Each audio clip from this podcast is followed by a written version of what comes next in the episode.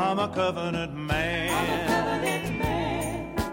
Living in the riches of my Lord and King, I'm a covenant man. Committed to Him in everything I do, believe He'll come again. Hello, everyone. My name is Ryan Weeder, and um, originally I was gonna speak to you about a a specific thing, but tonight, as I was as I was I was uh, just meditating on the Word, it, God gave me something that I know I'm supposed to be sharing with you tonight, and um, it just started. It, it blew up on the inside of me. It just started flooding out, and I actually ended up writing this outline in about uh, five minutes because it was just like a flood. Um, so today, tonight, I'm going to be speaking with you about our covenant with God. Uh, kind of a, a fitting title for um, for a series called uh, Covenant Living. Um, and I want to start with you in 1 Samuel 17, 33 through 37, which says, And Saul said to David, this is the story of David and Goliath, by the way. Uh, and Saul said to David, Thou art not able to go against this Philistine to fight with him, for thou art but a youth, but and he a man of war from his youth. And David said unto Saul, Thy servant kept his father's sheep, and there came a lion and a bear, and took a lamb out of the flock. And I went out after him, and smote him, and delivered it out of his mouth. And when he arose against me, I caught him by his beard, and smote him, and slew him. Thy servant slew both the lion and the bear, and this uncircumcised Philistine shall be as one of them, seeing he hath defied the armies of the living God. And David said, Moreover, The Lord that delivered me out of the paw of the lion and out of the paw of the bear, he will deliver me out of the hand of this Philistine. And Saul said unto David, Go, and the Lord be with thee. Now, I remember when I was young, um, I read that and I thought uncircumcised Philistine was just a really nasty insult. You know, I figured that that was one that was an insult that uh, was, was as bad as you could get without actually cussing at someone, and in a way, it kind of is. Um, but this this this shows that David realized he had a covenant with God. I mean, he already slew a lion and a bear because he had that covenant with God. He knew God was backing him up, and that lion and bear did not have a covenant with God. They couldn't withstand him. He understood that covenant he had with God. And Goliath, he didn't have a covenant with God either. So what what was the difference? What was the actual difference between Goliath and that lion and that bear? Now, I also remember reading that as a little kid and thinking, you know, David slew a lion and a bear. I guess just about anyone could slay a lion and a bear. No, you know, we as people, we don't really we don't really deal with fighting lions and bears all that often, so we don't exactly have a good concept about just how big of a deal that is.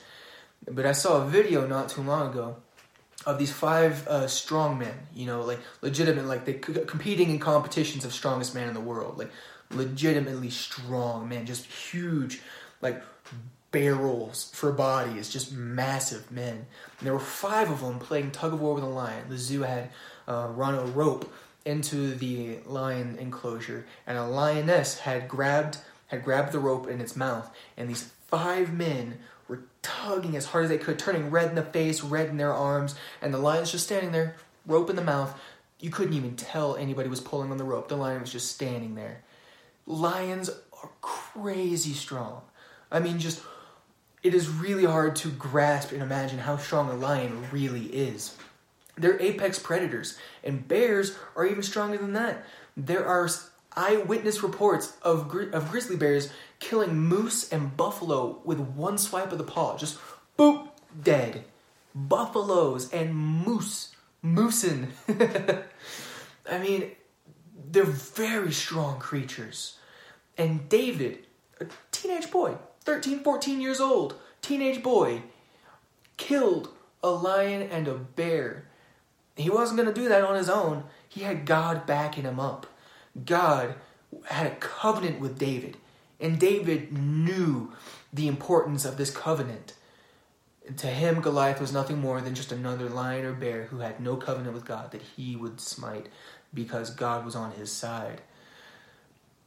Now, I want to take this over to the New Testament, kind of show a, a, comparison, if you will, between David's covenant and the Old Covenant and our covenant and the New Covenant. And that's going to be in Romans 2 28 to 29.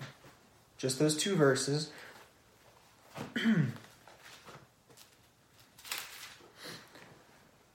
Romans 2 28 29. For he is not a Jew, which is one outwardly, neither is that circumcision, which is outward in the flesh, but he is a Jew, which is one inwardly, and circumcision is that of the heart and the spirit, and not in the letter, whose praise is not of men, but of God. This shows one of the most fundamental differences, one of them, between the old covenant and the new covenant.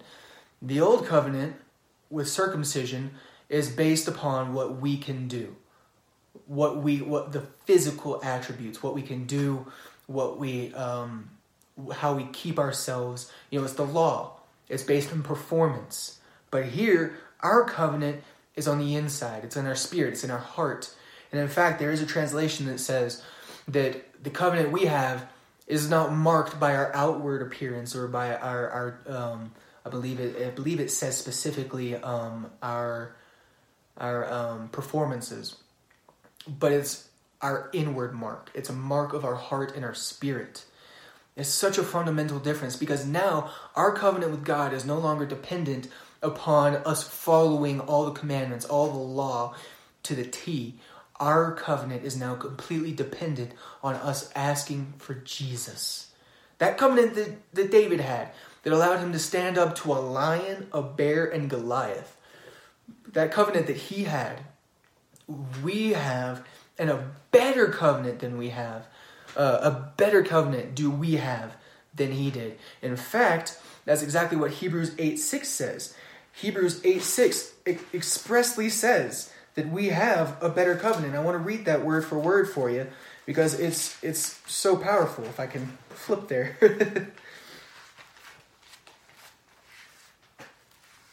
Here we go. Hebrews 8 6 says, But now hath he obtained a more excellent ministry, um, or covenant, by how much also he is a mediator of a better covenant, which was established upon a better promises. Says it plain and simple. We have a better covenant than David did. How many how many Christians out there, if they saw a nine foot man in full armor and a spear the size of a tree trunk, walking out into that battlefield, how many of us would just say, no, just walk away, act like the rest of the Israelites? But no, we have a better covenant than David did, and David stood up to Goliath. We have a better covenant based on better promises. One of those is eternal life. We have eternal life. And the next point, mm, I just, you know, I'm, I'm getting fired up. I'm getting fired up. In Galatians 3 25 through 26, it, it, it, it gives the next big, the next big emphasis on why our covenant is better. It's going to be uh, Galatians 3 25 and 26. one page off.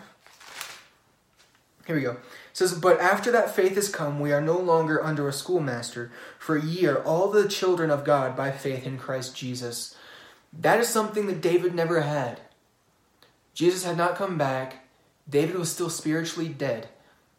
That covenant that he had with God was still while he was spiritually dead. He was still under a schoolmaster. He couldn't call God his, his dad. He couldn't go to God like a father, like a dad. He was still under the schoolmaster, the law. And as great as teachers are, as great as teachers are, good teachers, that is, as great as teachers are teaching your children and guiding them and, and, and helping them along their path, a teacher can never love a child the way a parent loves their child. God loves you. God loves us. God loves me. Make it personal. God loves me. God loves you. In this new covenant we have, the eternal life in heaven is wonderful, but having that personal connection, that personal relationship with God, is what makes our covenant truly special. It does. We have all we have all the benefits of the old covenant, and we have so much more. Better promises in the new covenant. We have a father, a dad in the new covenant. And we're spiritually alive. We've been made spiritually alive. We've been We've been raised from the dead to be in a relationship with God, the God, the Almighty God that created the universe, this planet, down to a molecular and atomic level. He created everything. And we have this relationship, we have this covenant with Him, we have a contract with Him. With all of our promises right here in this book. Every promise, every description of our relationship with God, the God of love, the creator of the universe, is here in this Bible. And it's it's something that so many Christians take for granted or, or don't understand. We just, you know, we just just don't understand the significance of that. Think about it from David's perspective. He understand he had a revelation of his covenant with God in the Old Testament. He had a revelation of his covenant with God that he was able to slay a lion, slay a bear, and then stand up to Goliath when all of Israel's armies cowered before him. And he took care of it. Now I want to end on Mark 11, 23 and 24. Now, a lot of um, a lot of people listening to this may know Mark 11, 23 and 24 by heart. Um, it's kind of a popular scripture around these parts. um, I mean, it's so so famous and so accurate, and it and it describes it describes the functionality of our covenant versus the covenant that David had with God. And it starts off it says, For verily I say unto you, that whosoever shall say unto this mountain, Be thou removed, and be thou cast into the sea, and shall not doubt in his heart, but shall believe that those things which he saith shall come to pass, he shall have whatsoever he saith. Therefore I say unto you, What things soever ye desire, when you pray, believe that you receive them, and you shall have them. David had to go out there. David had to spin that sling around, let that rock fly he had to do things. He had to go out there and throw that rock at Goliath. Us in our new covenant, we just have to say things. Simply have to say them. Say them and believe them. But you look at that mountain, bigger than Goliath. you say, Be uprooted and cast into the sea. And it's done. You don't have to do anything. You don't have to attack that mountain with a pickaxe and shovel trying to get it done yourself. All we have to do is say and believe, and it shall be. And it's such a fundamental difference in how we walk uh, in our lives. If David was able to do those things in the old covenant, on a covenant based on actions, on a covenant based on performance, on a, gov- on a, on a covenant based on what you have to do, how much greater should we live our lives on a covenant based on what God has done for us? And all we have to do is speak. That's it. That's all we got to do. Now, there is an aspect to this that I feel the need to, to state. Is that David couldn't have fought that lion and bear in Goliath if he was severely obese. Now, we can't speak to that mountain and expect results if we are spiritually obese there is a difference. You cannot just sit on your couch and watch the news feeding on negativity and things of the world day in and day out and day in and day out. Letting your spiritual man just waste away. And then when something comes up, expect to speak to that mountain and get it done. David David wasn't a weak man. David wasn't a weakling. He wasn't obese and he wasn't frail. he he had faith that he was able to protect his sheep and as such you know kept his body the way it needed to be to act upon his faith we need to have faith in God and what he's done for us and keep our spirit man the way it needs to be to act upon our faith you know the word the word does say that, that faith without works is dead in uh, James 2:14. you need to act on your faith. You need to work your spirit man out. Get buff in the spirit. You need to look like Arnold Schwarzenegger in the spirit. You know, you need you need to work out. You need to work your spirit man. Read the word. Get in the word. Faith comes by hearing and hearing by the word of God. All right? That faith, that spirit man gets worked out by the word of God. You work your faith, you get strong, you get fit. Then when you speak to that mountain, your spirit man handles it, God handles it, it's taken care of. No ifs, ands, or buts about it, it's done. So walk in that new covenant that you have with God. Walk in that contract that you have with God. And walk in victory like God meant you to. Have a blessed day.